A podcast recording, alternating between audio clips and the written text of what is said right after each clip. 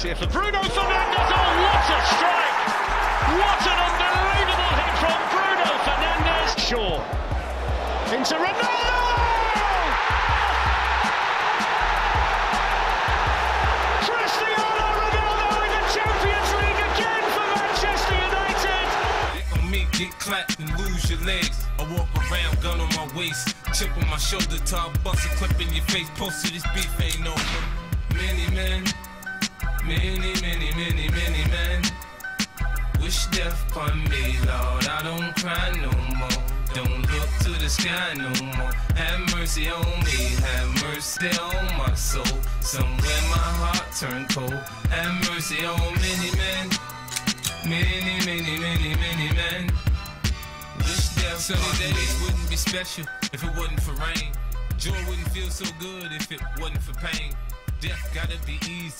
life is hard. It'll leave you physically, mentally, and emotionally scarred. This is for my niggas on the block.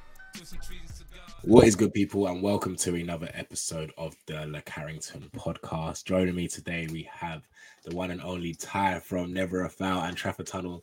Ty, what's good, bro? How are you, man? Oh man, seeing you smile, seeing you ask me to come on, it's been a while. Do you know what? Obviously, we talk on here all the time, but even as a person, you're a great person. So of course, I'm happy to come on, happy for the invite, and um, we're suffering with Manchester United, which we're going to talk about. But you know, you have a great platform, man. So I'm I'm, I'm really glad you're going into the football side of things and YouTube and everything, man. So good luck to you. And um, yeah, obviously you can find me at Never a Foul on YouTube, Trafford Tunnel, which is my Manchester United specific content page. Um, and yeah, guys, give us a subscribe, follow, and obviously make sure you like this video for Tony, man. Appreciate it, bro. I appreciate it. Let's get straight into it, man. So we have let's let, let's put let's let me put the background in the context. So first two Premier League games, we lost to Brighton at home. Um, I'm gonna quickly ask you about those two games. Mm. Were there any positives? Because I know there's so many negatives, and I've just hearing it constantly, constantly. Were there any positive you, you took out of the? I don't think there's any positives with the Brentford game whatsoever. Maybe Yeah, of yeah. Game, Did you see any positives of whatsoever? Do you know what? I think I'm glad you asked that. I think it's a really good question because I was at the game. So Mm. obviously it's different when you're watching it from a, a TV point of view, if that makes sense, because it focuses Yeah, on yeah. certain things. But Lisandro Martinez for me has come under some big criticism early. And I think this this just shows what football's about. Football is about winning games. Football is about results. If Manchester United had beaten Brighton, if Manchester United had beaten Brentford, I'm going to be honest with you, Tony. No one's talking about Lisandro Martinez, and I'm going to put it out there, point blank. Um, yes, he's five foot nine or five foot eight or whatever he is. We know he's not six foot. Um, he seems to be getting targeted in the air from other teams, but he's been okay. He's been managing himself pretty well. He hasn't been losing every single duel. I saw a clip that came out where someone put a compilation together of Brentford's attacking display against him. yeah, yeah, yeah. Yeah, and he was actually and he was very combative. He was very aggressive and he was winning some of the duels. So this notion that Lisandro Martinez won't work in the Prem and that he's been poor, I think is way off. And I think when I was watching that game against Brighton when I was there, the first 30 minutes before they scored, he was the best player on the pitch for Manchester United. Whether I don't know if it looked like that from the uh, bird's eye view from the TV, but he gave us something that I think we've missed for so long. You know, when Daley Blind was here, and you've got a player that can pass the ball through the lines, get it to the midfielder, and start attacks. Like people understand how crucial it is now. Koulibaly, you've seen him coming at Chelsea, and within two games, he helps the ball to Chilwell. They win the pen against Goodison, Goodison Park, and then the other day, you know, we score and I get it, it's a volley, but he's punching the ball into Jorginho's and stuff like that, and it helps the attacks. And I just think Martinez is so good on the ball to have a left footer that is composed, calm, can get the ball into that midfield, which we need massively. He was a plus for me in that first 30 minutes. I think it was quite quite harsh that when we went 1 0 down, the team looked deflated. They looked like they didn't know how to fight, and the rest of the team kind of just pummeled down. We didn't know how we didn't really get a way back into the game, and everyone then looks quite poor. But based on the first 30 minutes, honestly, he was a positive, and I I can see obviously the weaknesses that he might have and he might struggle with, but in terms of the positives, it was him because when he plays well, I think everyone will be like, do you know what? I see what he is in a player. A bit like Cristian Romero for Tottenham. When people saw him at first, you're like, oh, is he going to work out in the Premier? He's a bit erratic. But now you're thinking, do you know what? In 12 months' time, he's going to be top five in in the league, maybe Europe. So Mm. yeah, Martinez was the was a positive for me from the, when watching that. No, I totally agree, bro. I feel like all this, um, all this Lisandro Martinez criticism, I think it's just lazy journalism. I feel like because Yeah. Lost, and we just go, okay, let's target a centre back, and oh yeah, by the way, he's losing his duels. Oh yeah, he's five foot nine, by the way. That's not going to work in. I think it's just lazy. Easy. It's Easy, just isn't it? Lazy, bro. But um, let's quickly get on to transfers because uh, sorry, sorry. I, I know you're hosting. Can I ask you? Did you see any positives? other than Lisandro Martinez, no. Oh, okay. No, so you're in agree. You're just in agreement with me then. Yeah, bro. Okay. Other than Lisandro Martinez, no. Because what is weird is that the first game against Brighton, we played uh, Christian Eriksen false nine, which I thought was mad. And I've always and I've always been critic I've been critical of this Christian Eriksen signing in the first place. Okay. And only because I thought like it, I think it's crazy that we're going for squad depth when we haven't even fixed our starting eleven yet. Starting I- eleven. Fair that was- point.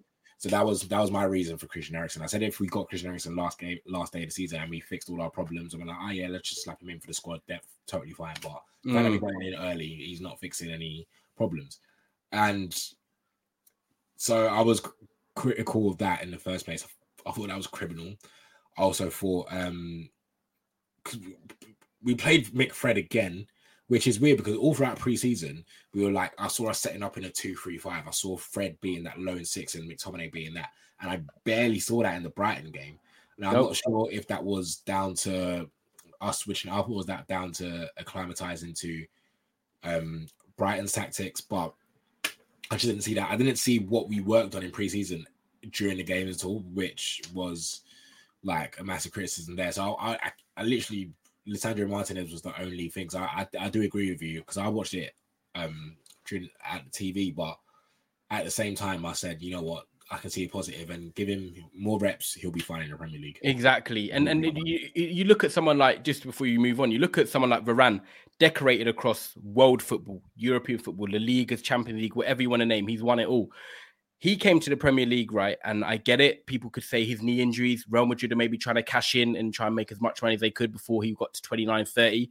But even Varane and a player that has won everything, he came to the Prem and he said, wow, like physically and the speed of the game, it is so different and you can't really prepare for it. And it's a bit like a boxer, you know, I love my boxing, but Mm. you can train, you can have a plan until you get punched in the face in and maybe your yeah, instinct yeah. kicks in. It's like Amir Khan. Amir Khan used to always have a plan, quick hands, but as soon as he got hit, he wants to throw back and get in a war. His instinct kicked in.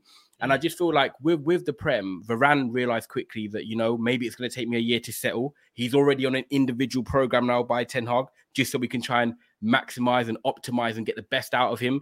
And I think with Martinez, like coming from a league like you know Eredivisie, when you're at Ajax, when you play the teams that are like 10th and 11th and 12th, right, in the Dutch league, you are expected to win when you're playing for Ajax. It's easier. When you're at Manchester United and you're playing the Brightons, the Brentfords, the Crystal Palaces, the Newcastles that say you finished in mid table, the standard of them compared to the Dutch league is higher. So you've always got to be on it in the Premier League. And that's mm. something Martinez is going to have to find out and realize real quickly. But we've got to give him time. He's 23, 24. For a centre back, that is really young. So guys just need to calm down. And I'm, I'm really glad that we're having a, a proper educational conversation about it and not a shouting Yeah. match because I think people can be so reactionary now. And I think, Tony, you're probably similar to me in the mid 20s, but we didn't have all this social media and Twitter back in the day. Everyone has a voice now. Whereas back in the day, it was teletext. You talk Yeah. about it with your mates at the park, but You now everyone has a voice. Yeah, it it makes these negative things blossom even more when really they don't need to. But then again, it's conversation, isn't it? I suppose. Yeah. Exactly. You Mm. said it. Well said, bro. But um, let's Mm. quickly get on to transfers because a couple uh, hours ago we got that that here we go from Fabrizio himself. Mm. I'm I'm gonna go on a rant, but before I want to go on a rant, I want to ask you, Casemiro to Man United. What do you? F- how do you feel about it? Do you feel like this is the right signing? The floor is yours because I'm gonna go on a rant later. Bro. Yeah, good, good. I want to hear your rant. I'm, I'm in the middle. I'm like semi-skimmed milk. I'm not full fat, and I'm not, and I'm not red. um, there are pros and there are cons. Now, Casemiro, the player, brilliant. I love the player. I think he's a brilliant player. I don't don't get it. Don't get me wrong. You know, at Real Madrid, you look at that midfield and what he's won. With Modric and Kroos next to him, and you could put that in. them. I'm not going to say they're better, but you put them in that sort of level with the Iniesta, Xavi, and Busquets. They've won multiple Champions Leagues, they've won leagues, and one thing about it is that they've been consistent together for like seven, eight years now at the top. So Casemiro, the player, is a brilliant player. However, I want to use that saying sort of right player, wrong timing.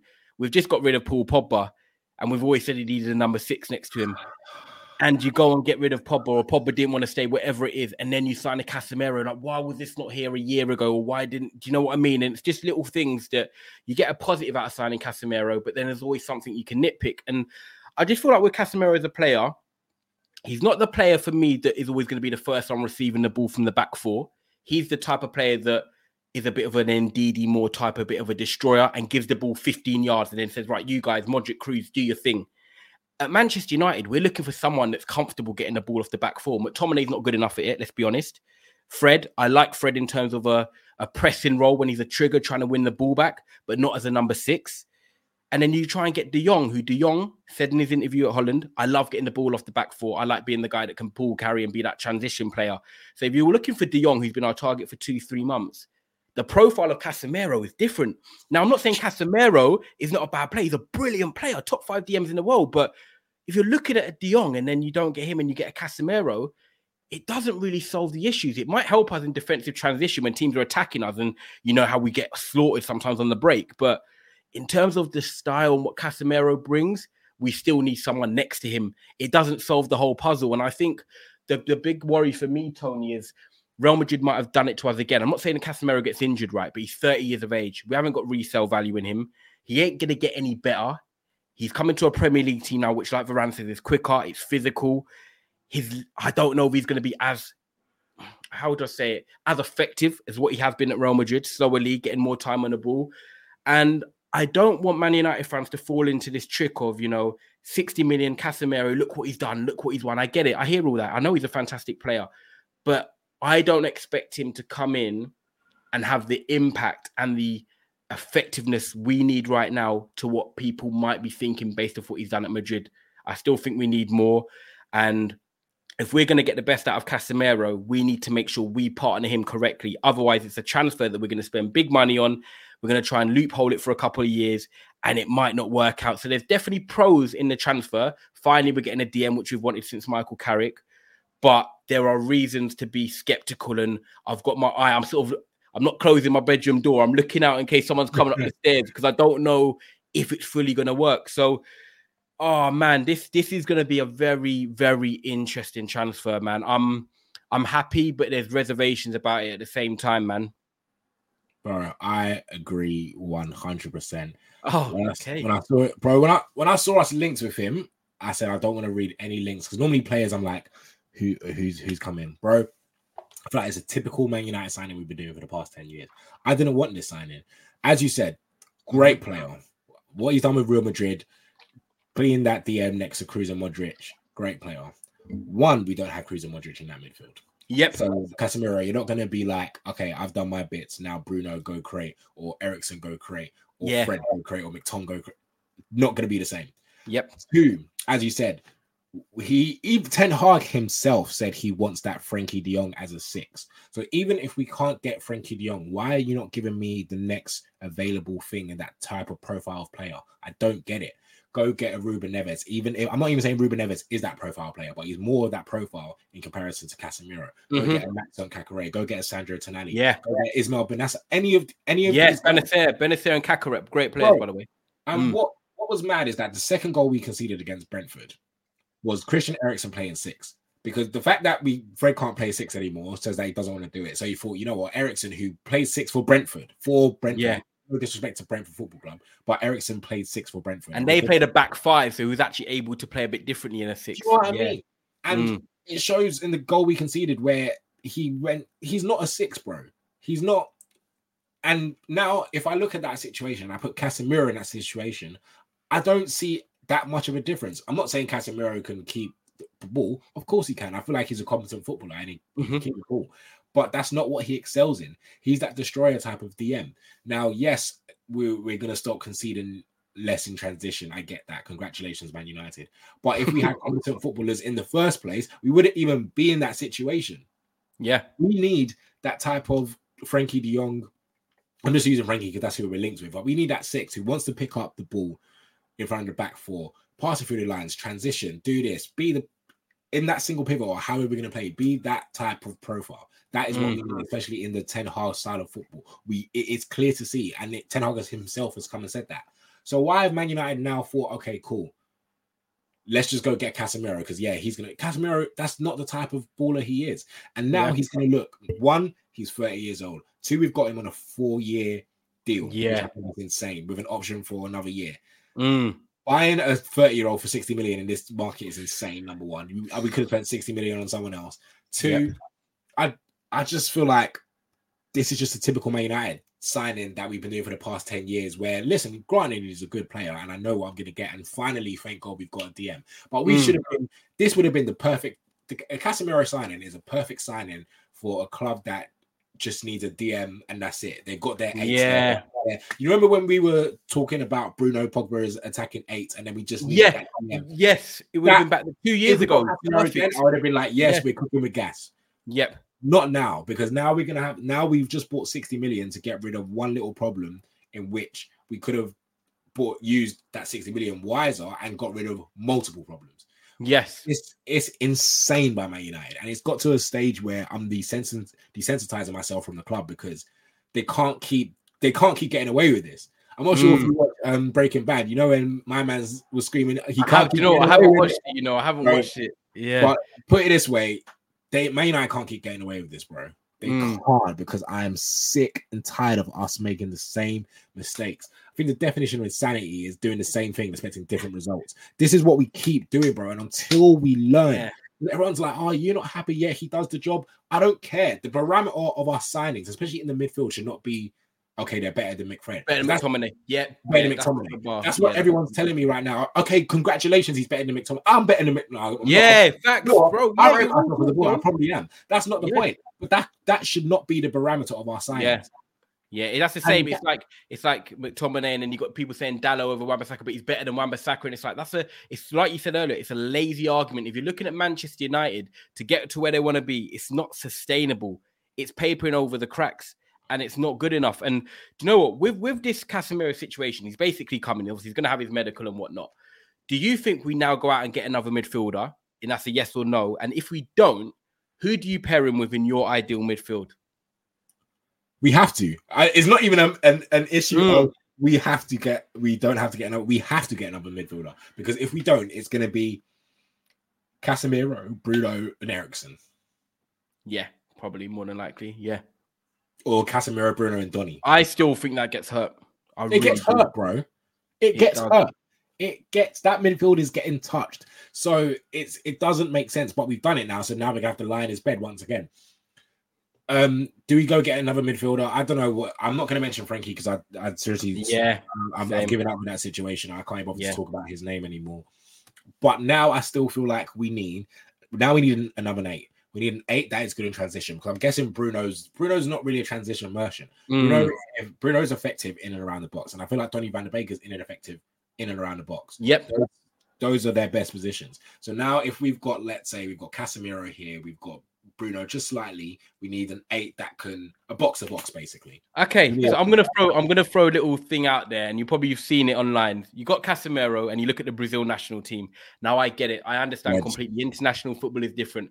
Now for me, I'm not gonna say Fred is the answer. However, if you hear me out, yeah, when Fred has played for Brazil, he has played as more as like a number eight, where he can press, he can use his tenacity. Because there's one thing about our midfield that I think is lacked, and it's always lacked legs, that mobility. Fred does give us that. He covers a lot of ground. He can nip in. He's he's sort of like fly around shit. That Jack Russell you can't get rid of. That's Yeah, when he's playing well. I don't think as a six we optimize his qualities. Now, if you go back to last season, we had the Michael Carrick interim. Yes, it was three games. I understand. We had Villarreal away, Chelsea away, and Arsenal at home. So we beat Arsenal, beat Villarreal, and we drew to Chelsea when we were leading, and then obviously they scored late on. Now he changed Fred and put him into that sort of pressing role. If you remember the game against Villarreal, both the goals come from Fred pressing, didn't he? yeah. Winning the ball back, giving it and keeping it simple. Now, I get it. We've got Eriksen, we've got Van der Beek, we've got Bruno, who do have that attacking quality. Van der Beek with his late runs into the box, Bruno hot and cold, he can be effective. And Eriksen, we know, is a, a passing, more deep line specialist, you could say. But you can't rely on Eriksen. You can't always rely on Bruno. You can't rely on Van der Beek, even though we know there's a player in there. Do you think for the balance of the team that because Casemiro and Fred have that partnership at Brazil, I know it's different playing international football against Venezuela and so forth. Do you not think Fred is probably the safest bet in terms of if you're looking for an all-round eight who can track back, can you know burst through the lines, can press, then give the ball to the attackers? Do you not think right now in this current squad, we're not talking about a player coming in, that's the best fit number eight? So Casemiro, Fred, and then you have one of Eriksen or Bruno or Van der Beek. Do you not think Yeah, that's a I'd- bit more 100%. complementary? I do. And I know people don't like Fred, but I think if you play him there, you're getting the best qualities out of him. And that makes the midfield a bit more rounded for me. bro. I I totally agree. And the thing is, I, I'm not even critical of Fred because I know we we admit Fred because they played a double pivot together, but we even Mm. saw it under Ralph Rangnick when Fred played an eight, as an eight. I remember Spurs at home, he played as an eight, Mm. played very well. There's Fred under Rangnick played him as an eight because at the end of the day, he is an eight. We just play him as a six Yeah. because he's not the only one competent enough to exactly and he's not even competent at that. So if tomorrow, let's say if our next game after Liverpool, we have we haven't got another midfielder in, I, I would want to see a midfielder of Casemiro, Fred, and Bruno because or or Casemiro, Fred, and whoever we pick in that ten Yeah. because maybe not Bruno or Van der Beek or just someone, but that will be our that will that's our best bet of a midfield right now. But still, it's that's sixty million to unlock Fred. Why did we not pay that Mm. 60 million to unlock Pog? Do you know what I mean? Like, yeah. insanity Yeah. it's insanity. Like this is our best bet right now, and this is the bed we've we've uh, we've made ourselves. So I'm gonna have to lie in it. But Yeah. I just true. think to myself, what is going on with the scouting in, in the club in, the fact that we've now spent 60 million to unlock Fred? If you really And- and- to eight, we could have done it with Pogba. And, and and that's the thing as well because this Casemiro one's interesting. A lot of people have said Manchester United have obviously gone in for Casemiro. We were just discussing about the different profile to De Jong. I saw a report earlier, whether it's true or not, we know a lot of journalists write stuff, but I saw a report saying Real Madrid actually offered Casemiro to United and United bit their hand off. Now, when I read that right, I've read so many reports over the summer. There's certain things I get told directly, which I believe from people, but there's certain stuff you read and you, you're like, mm, take it with a pinch of salt. I read that, Tony, and I'm a bit ashamed to say it, but out of all the reports, I was like, this is the one that probably is true. Yeah, yeah, Yeah. Real Madrid offer us Casemiro for 60 million. We can't get De Jong. And we say, yeah, do you know what? Pro, uh, La Liga winner, Ch- Champions League winner, Brazilian international 30, played with Fred. We need a DM. Let's just get someone in because the profile doesn't make sense. But we also, in that position where we're desperate for midfielders, we're desperate for reinforcements, we're desperate for mentally, you know, tough players, some leaders in there. And he kind of fits that profile, except him on the ball is that not that type of player. And I just thought, you know what? It would not surprise me if Real Madrid have just said, you know what? He's 30. We've just signed Tchouameni. We've got Camavinga now that's going to mature into there. We've still got Valverde. We've still got Ceballos, Modric Kroos. Like, they've got depth. Ca- Carlos Ancelotti, Carlo Ancelotti said today, I don't need to worry because I've got players ready already. Like, they've basically got rid of a player that's won everything and they respect him to go to Manchester United at 30, but knowing in their head, okay, well, we've already signed the rebuild because we've got Camavinga and Tchouameni. They've done what we should have What done. we should have We've done. the opposite. Yeah, we patterned, we just patterned their Shroud piece. Yeah, literally. We just patterned their piece. Yeah. Literally. It's like- that 60 M, look at us now even getting linked with Moises Caicedo, bro. We could have gone for two mil. Brighton are Yeah, gonna get a exactly that. Brighton Exactly are going to hit a lick with us, and this is this is this is what is going to put me onto our next discussion because at the end of the day, now Antony. So apparently, and we tried to bid 80 million euros for Antony, which I think is insane. And I think we're going to go up again, by the way. oh, bro, Mm. that's 150 m's on Casemiro and Antony. Bro, give me 150 m's, and I'm fixing way more than just a DM and a right winger. That's true. It's brutal when you say it like that, you know, when you say it like that. 60 m's, 60 m's right now gets me Pedro Neto. Yeah, it does. Mm. 60 M's. Even Premier 50. I think driven. Wolves will take Yeah. 50 right now. They signed Gon- Goncalo Guedes. 50 M's gets me Pedro Neto. I know I'm getting out with that. Yeah. I'm not saying Antony's a bad player, but eight, the fact that 80 million's not enough. I Man think United- Ajax are ripping us off, man. Bro, they are. And good, good. Learn. No, you know what? I'm not saying good because Man United are not going to learn until Mm. until something happens, bro. And I feel like it's because at first I was really, I know I don't want to get too into the whole Glazer situation. You're like, But- yeah, I I was one. Yes, bro. I've been. My dad took me to Old Trafford as a kid. I have my I had my green and gold scarf when we were winning. Do you know what I mean? Mm, So I'm not. So I'm not gonna say like the Glazers are the only reason as to why we're losing. But I look at the money we spend, and I feel like if the Glazers weren't here and everything else was still in place, I don't trust Man United to spend more money wisely. I don't. We don't spend money wisely. yeah, Ralph true. Rangnick said it after Liverpool. He said you don't he even uses glasses. He said you don't need glasses to to know. yeah, to see what happens. Yeah, said the, man, the manager's not the issue. It's every transfer, bro. I play football manager, yeah, and Mm. and I'm not, I haven't even got my coaching badges yet. But one thing I want to do is when I build a team, I say, how do I want to play?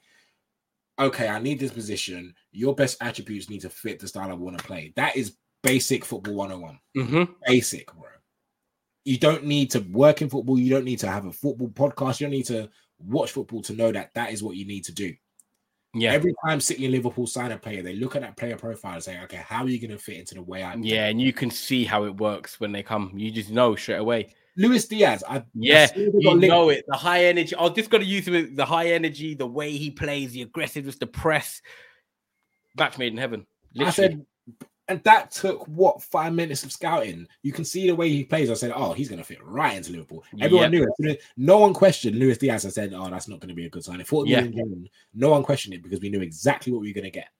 When are Man United ever going to get to that stage where we we look at players and we're like, okay, this is how we want to play. This player is going to fit right in because look at his best attributes. That's going to cook with Man United in the way we want to play. When is that going to happen, bro? Do you know what?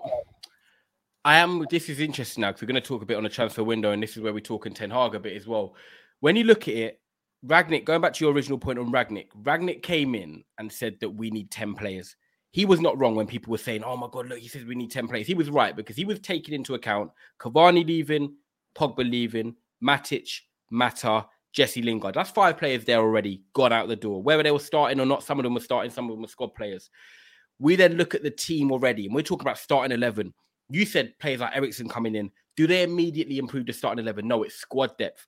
So on top of that, them five players leaving, we need probably five players to actually improve the starting 11. So when you go mm-hmm. back to what Rangnick said, he's actually right because he was taking into account three transfers that are leaving and he's taking into account the starting 11 that needs to be improved. So he's right. We needed about 10 players. Now we go to this transfer window now and and this is why I'm going to end up with asking you a question. We've got Eric Ten Hag that's come in. He's been done since April, right? He's probably been clear in what he's wanted to do and who his targets have been. I remember the Crystal Palace game, and you'll remember the last game of the season. He was there. He said, I'm not going on holiday. I'm already planning. I'm already prepping.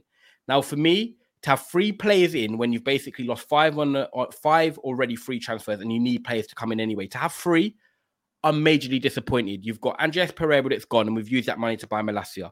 We've then bought Martinez for say 46 to 50 million, whatever it is with the add-ons. And then now we're getting Casemiro for 60 million, but we're doing this now after losing two games. Would we have had him if we hadn't won, lost them two games? We don't know. Hypotheticals, but we're panicking in a way, you could say. 80 million now for Antony. But if I look at the signings we've made, in terms of Malacia, I do see him as a Ten Hag player. Martinez, I do see him as a Ten Hag player. Eriksen, possession based sort of footballer, played for Ajax. He, he, he likes that possession t- style of football. Squad depth, forget it. He is a Ten Hag type of player. Antony, he likes him a lot. He loves playing with touchline wingers. He plays with one striker who's a focal point like Martial, who can do a bit of everything. Obviously, me and you are no Martial fans, but we want him to have I had to sneak Oh, in yeah. there, with, yeah, I'd throw it in there, but we we like a focal point forward that can do everything, and Martial can do that. And he wants Antony on the wings. So when I look at the players that he wants, it's players that he needs and suit his suits his football. So this is where I'm stuck in between a rock and a hard place, Tony, because we've needed more, but then he's got the players that he actually wants, but it's not enough. It's only three or four players. So this is where I'm stuck as a Man United fan because we've wanted change and we've wanted managers to get players that suit their football. We could say Ten Hag's done that, but because we're not successful right now, because we're finishing potentially seventh, eighth, because we're not challenging and we've been awful for the last few years, fans are now impatient. So, so are me and you at times. We're impatient. We want more players in, but do we need to say, do you know what? Maybe we just have to bite the bullet because we're getting players now that he's actually getting, and we're saying, right, it is a change, Or do we say, do you know what? No, we want the numbers. So let's go out and get this player, this player, this player, and this player. So this is where I'm a bit torn. And it's like, have we had a successful window or not? Because we've got players that Ten Hag wants and suits his football, but then we haven't got enough of them. And it's like, can we get enough of them? Are we being poor in the transfer market? Or is Ten Hag saying, no, do you know what? A bit like Pep, I want a centre midfielder. These are the three names I want. I want a right back. These are the three names I want. If you can't get them, don't get anyone. I'll work with what I've got.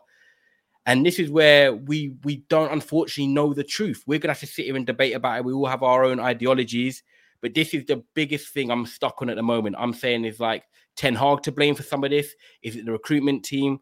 Or is Ten Hag saying, you know, if you can't get these players, let me work with what I've got and I will decide myself what happens with these players come next summer and then I'll get new players in. What do you think on this, man? It's, it's an interesting one, man. I think, first of all, I think my only criticism of Ten Hag, yeah, and I'm not sure if this is completely down to Ten Hag, is what we done with the Rangnick thing because I, am just taking my quotes of Ten Hag's first press conference where he was like, he, he basically said about Rangnick, he was like, that's that's down to the club. That has nothing to do with me. Mm. I feel like Man United are not with our recruitment for the past ten years. Man United are not in a stage for a man a manager just to, just to veto transfers. I feel like the manager needs to sort out his style on. He, the manager needs to focus on what's going on the pitch because what's going on the pitch is atrocious. Brentford mm. shouldn't be running 13.8k more than us. Yeah. When we had a lot of possession, sh- that shouldn't be happening.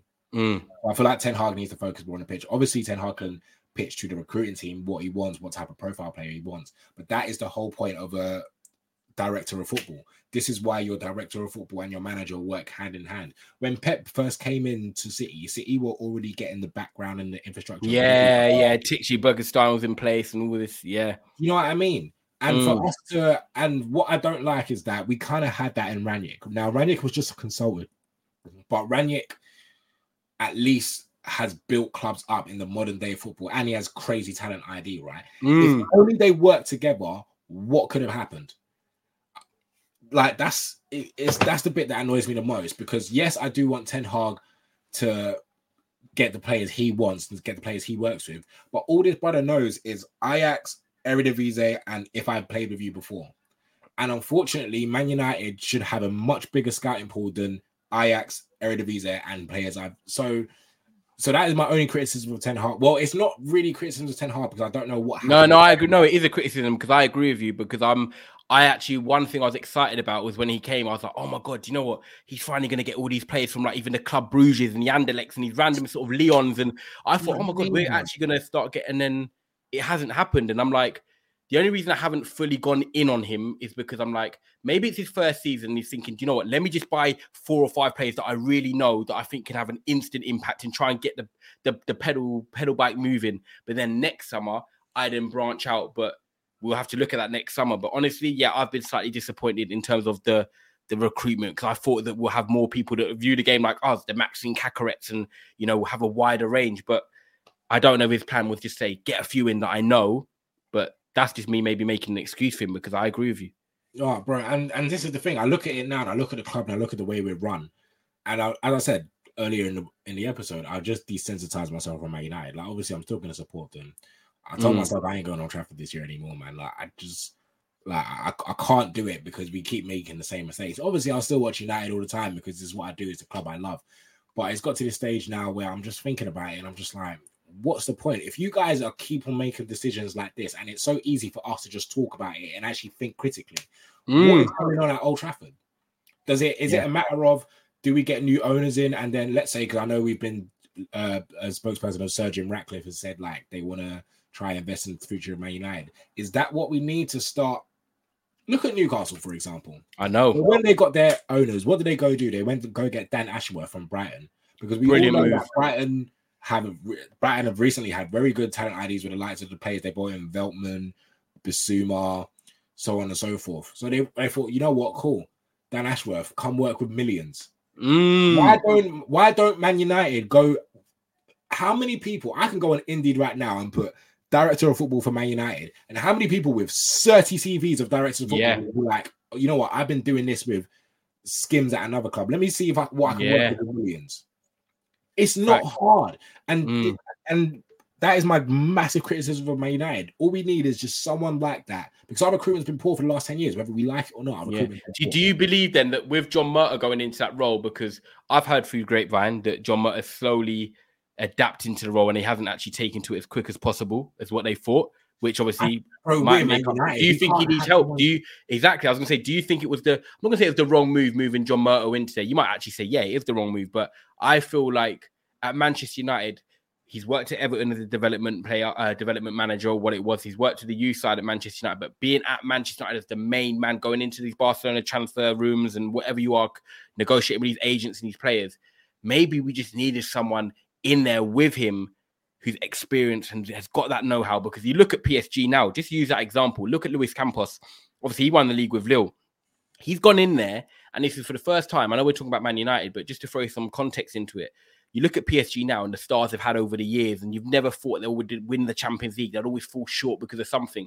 This summer, they've gone in and got Renato Sanches for 15 million, Hugo Ekitike on loan, but even though he's going to probably sign permanently there, they're getting Fabian Ruiz from Napoli, another player we could have looked at. Um, they've got Vitinha from Porto. Now, these are not big names. These are t- these are players that are on the up. Some of them are at that 25 year age, you know, per- perfect level now. But they improved the team. They improved that morale. They're coming there to win. They're hungry. You look at PSG now as a team, and you're actually thinking, Rod, you know what?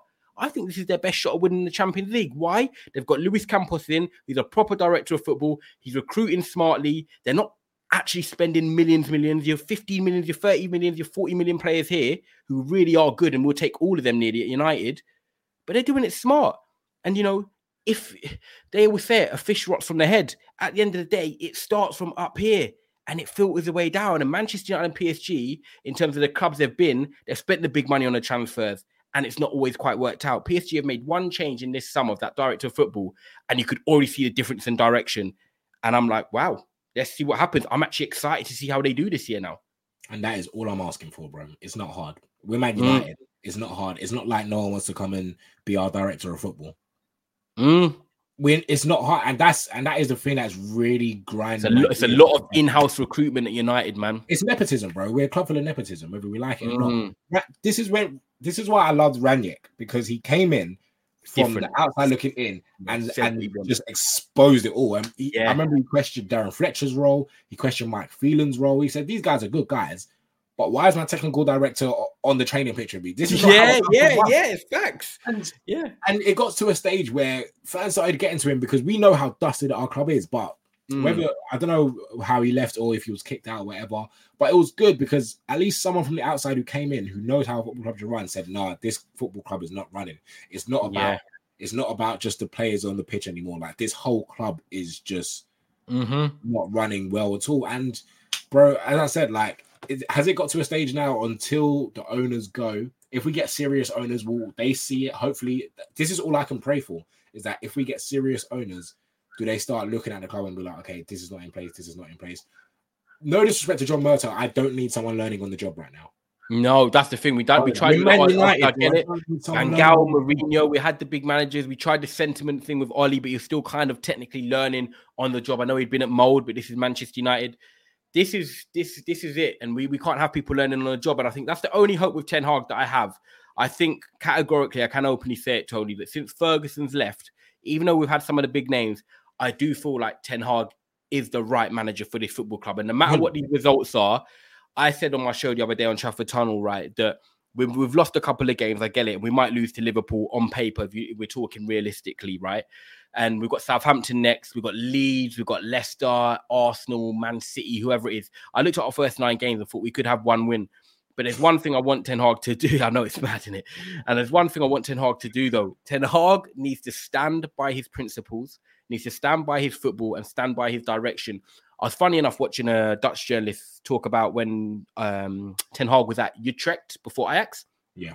And players are like, oh my God, like his training sessions are too long. He goes over instructions over and over again. And they were coming quite bored of it. And for example, you see this week a, a little report from Sam Luckhurst that players are not liking his approach or whatever it is. No, no, no, no, no. Let me put this out there and I'll say it again. You probably saw my rant on my on my tweet the other day, yeah, but yeah, I'm gonna say it again. We cannot allow these players to win. They've driven so many managers out of the club recently in the recent years. Whether the managers have worked out or not, or whatever, the, the players have always had these little leaks, or they've always been like spoiled brats. I always say, no, no offense to people that got private school and all that. Big up to their parents that have worked hard, but they got everything. You pass the driving test. I'm getting a Fiesta. I'm not getting a brand new 20 plate. I have to get mm. work for that. You know what I mean? People sometimes expect that. And I think that's how the Manchester United players are. They're a bit like they want to be babied. And it's like, no, Ten Hag has come in with a new approach, new training regime. And even if he loses some games and shit hits the fan, sorry about my language, but he needs to continue to play the way he does. He needs to continue to instruct these players the way he does because we have got a real coach now. And I hate me, I hate and pains me to say it. But this is like our Jurgen Klopp project Klopp came in, had loads of muscular injuries. He finished seventh or eighth, it was in his first season. Then slowly, third, fourth, fifth season, he saw he was building. We are now in that sort of era now where we might suffer for two, three, four years, but in the long term, we will be better off. These players that are not good enough, Ten Hag will get rid of, hopefully. And these players that will come in will be part of that new real build structure, and we will get there. But people need to be patient now, and I'm patient now. And I, I said the show the other day, like it's patience or pain. Like we're gonna suffer we're gonna, you know, we're gonna lose some more games. But as long as I see better football first, I see a plan, I see a manager these players are slowly believing in, we will get there. Like if it doesn't work for Ten Hag, we've had Mourinho who's won everything, and yes, he was coming at us on a bit of a demise, but we still had a big manager. We had Van Gaal who got Netherlands to the semi-finals and come to us, won a couple trophies, then left. And then you've got, you know, Solskjaer. We tried the sentiment approach, had a great little interim run, and we gave him the job a bit too early. Then the wheels fell off. Express yourself football. It lasted for a bit in lockdown, weren't sustainable. We've now got a proper coach who, for me, matches what Man United are doing right now. We are at a club that want to be where we were 10, 15 years ago. Just because our name's Man United, we don't have the right to be there. But we have a manager that's won leagues at Ajax. His football is attractive. He's worked with Pep.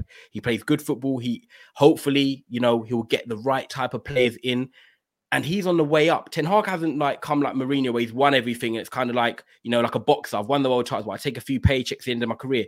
Ten Hag's like, I want to be the man that changes Manchester United. I want to do that. I feel like you have that pride.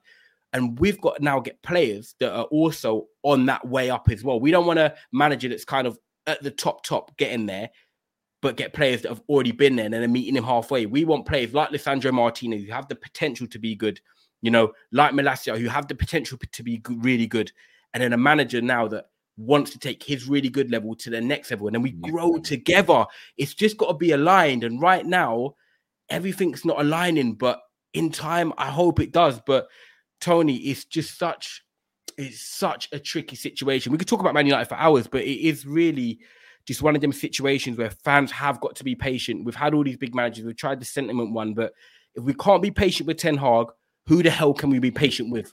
Yeah, no, real raps, real raps. I Sorry, bro. I had to no, no. Yeah, no, bro. I totally agree with you, hundred percent, man. Like, like, if he left, what? What do we do? Go and get Poch? nah. Do you know what I mean, though? See that guy away from my club, man. Bro, do you know what I'm saying? It would be that way. It would be that's what we'd do, though. Do you know what I mean? Mm. So, ah, no, bro. I, I totally agree, man. I I, I want to give Ten Hag time. I just want to see us play a style of football again. But I'm and I said I'm not gonna be like I'm gonna be patient because this stuff takes time. But if we were a com- the thing that just annoys me the most, if we were a competent football club, and I'm gonna, again a Rangnick quote, two mm. two to three windows it will take if we, yeah if we everything right. Two to three windows. We've That's actually still everyone. got some good players here, like the Sancho Martial, Rashford, Bruno Eriksen, Varane's, Malacia, Shaw on his day, De Gea. Like we've actually still got pretty good players there. Do you know what I mean? Like it's not like we have to rebuild like a 23 man squad. Like we've got to get a couple, a lot of players in, but we don't have to rebuild the whole 23. Like two to three windows, it's not that deep. But uh, quickly, because I know, um, I know we're, we're short for time. We'll quickly do a preview to um Liverpool yes. game. I know you, your, your boy Martial's back. Do you, what do you think? He's, do you think he's starting coming off the bench? Do, do you know what? Um, uh, oh, am I echoing? No, no, no, you're good. Bro. Oh, no, I'm right.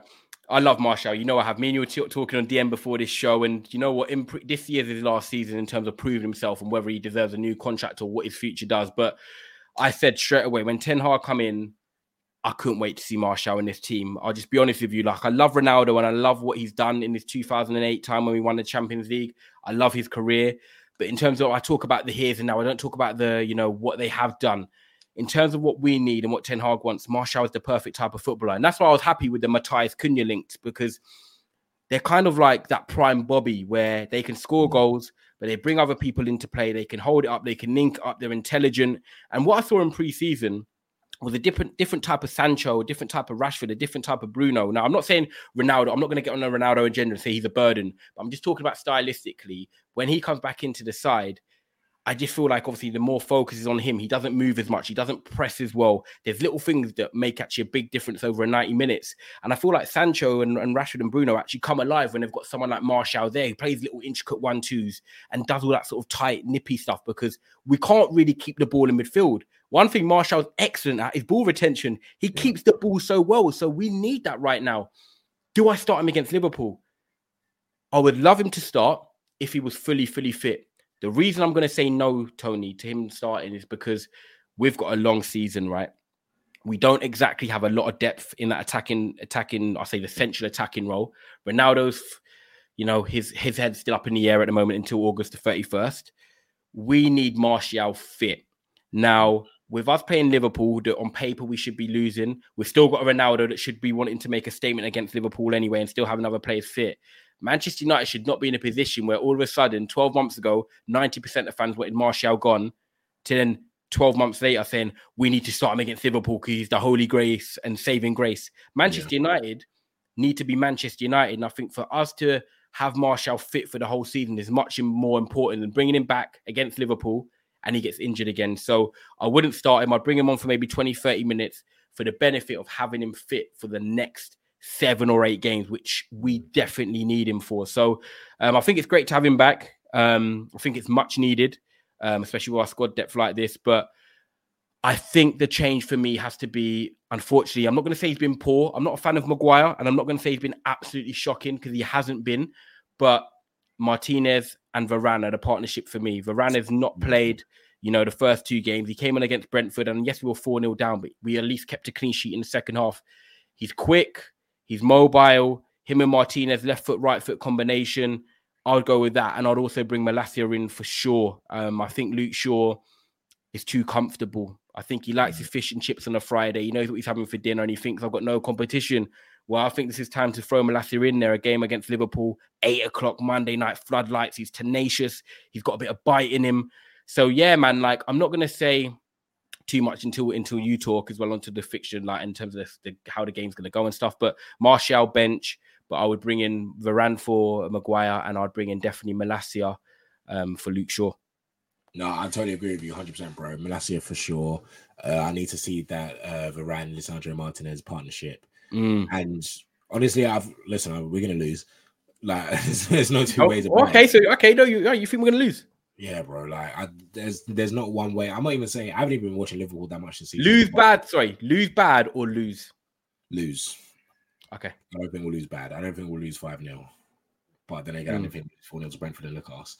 But um, it's, it's, it's, it's, I don't think we'll lose bad though. I feel like pride wise, I don't think Ten Hag will, will lose bad, and I, I hope we don't.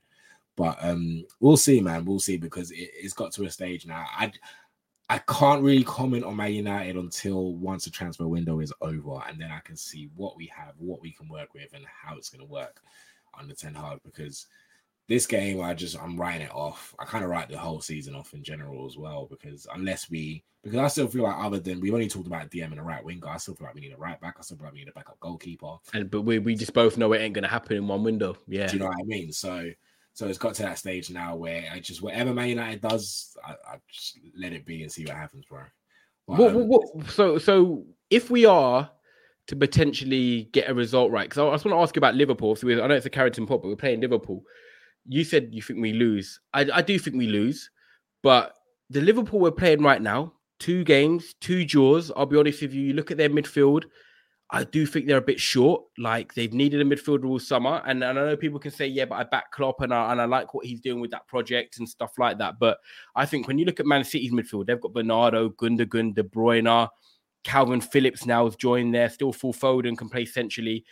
Teams like Man City and Ferguson was a master at Teams like Man City, they're at that top level, but you still need to add one or two tweaks to keep strengthening. And Ferguson used to do that. We'll be winning loads of stuff, but he'll still add one or two signings in that summer.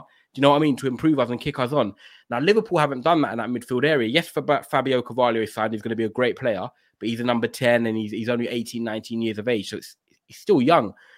I just feel like football's weird, Tony, man. And I'm not trying to give us false hope. I'm not trying to, you know, get myself believing, but it wouldn't surprise me on on Monday if we score first and then the atmosphere changes. We, that's our first proper goal of the season. We haven't been ahead in a game this season.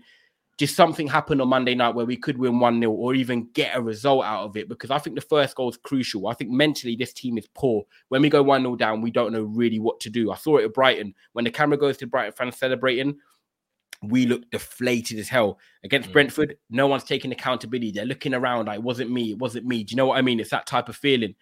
But if something happens with Malacia coming in, Varane, you know, you've got Martial potentially back, you might make a couple tweaks in midfield. You just don't know. It's one of them games we might get it together. And the only reason I have a little bit of hope, don't you think that this Liverpool, without Nunez, without Jota, with without basically a, cent- a proper central midfield other than Fabinho, it could be just one of them nights where we catch them when we want to catch them, even though we've been poor as well. hundred percent. Listen, as a fan, I totally agree, and I can totally see that scenario happening, and I won't be surprised. But because Liverpool don't have a midfield, our midfield's not any better.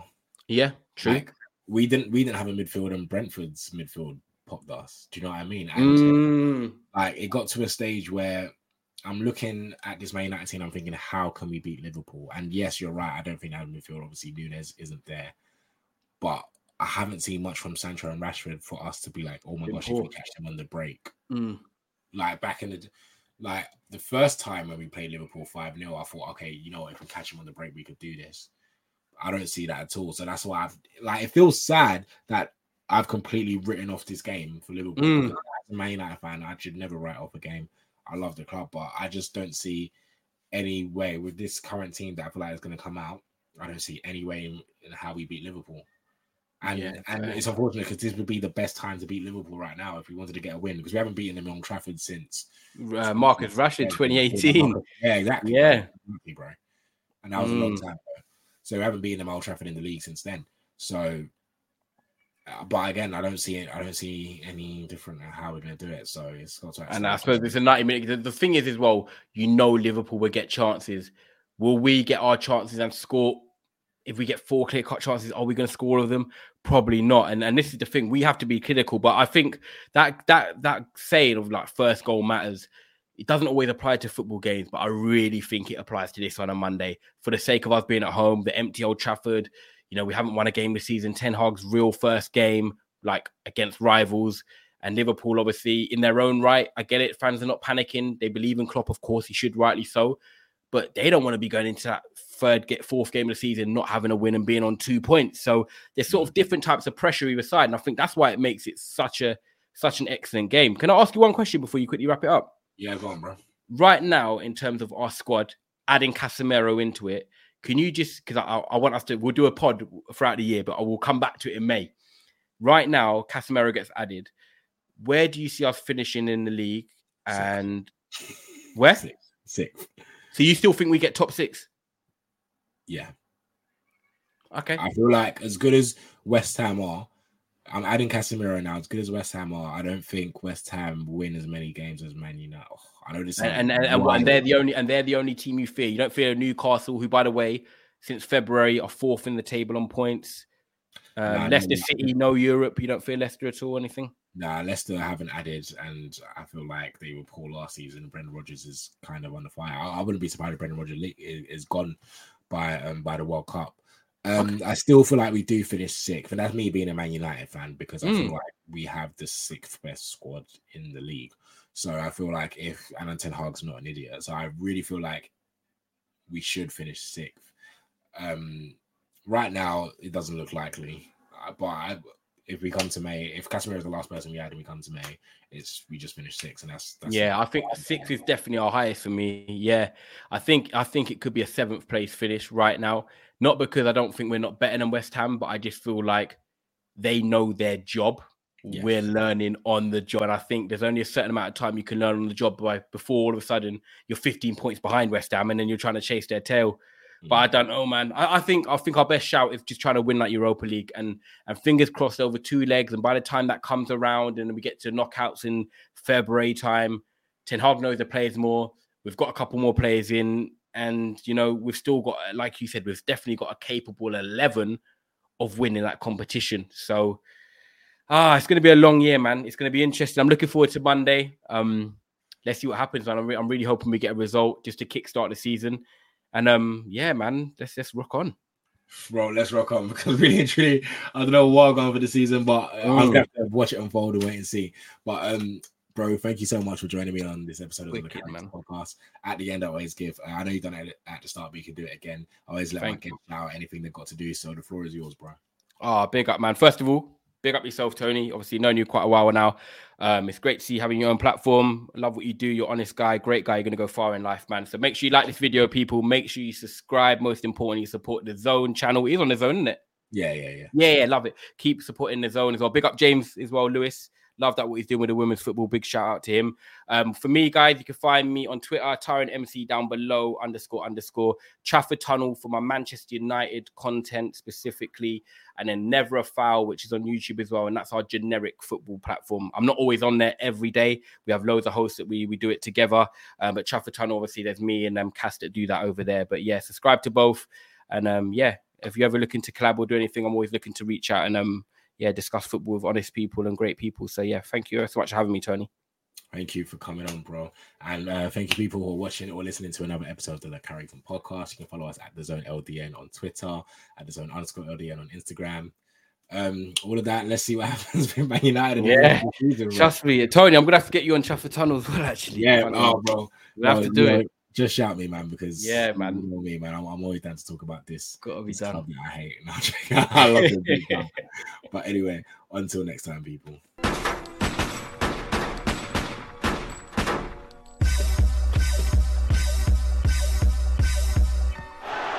Giggs. Rooney!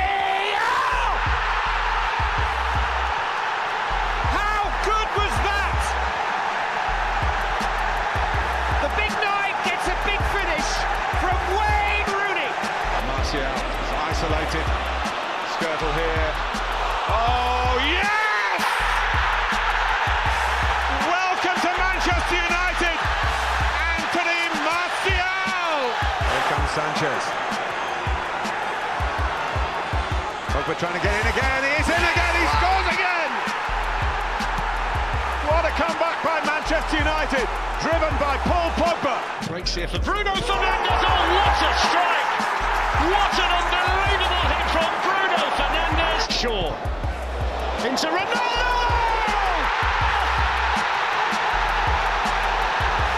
Cristiano Ronaldo in the Champions League again for Manchester United. Get on me, get clapped and lose your legs. I walk around, gun on my waist, chip on my shoulder, top bust a clip in your face. Posted this beef ain't over. Many men,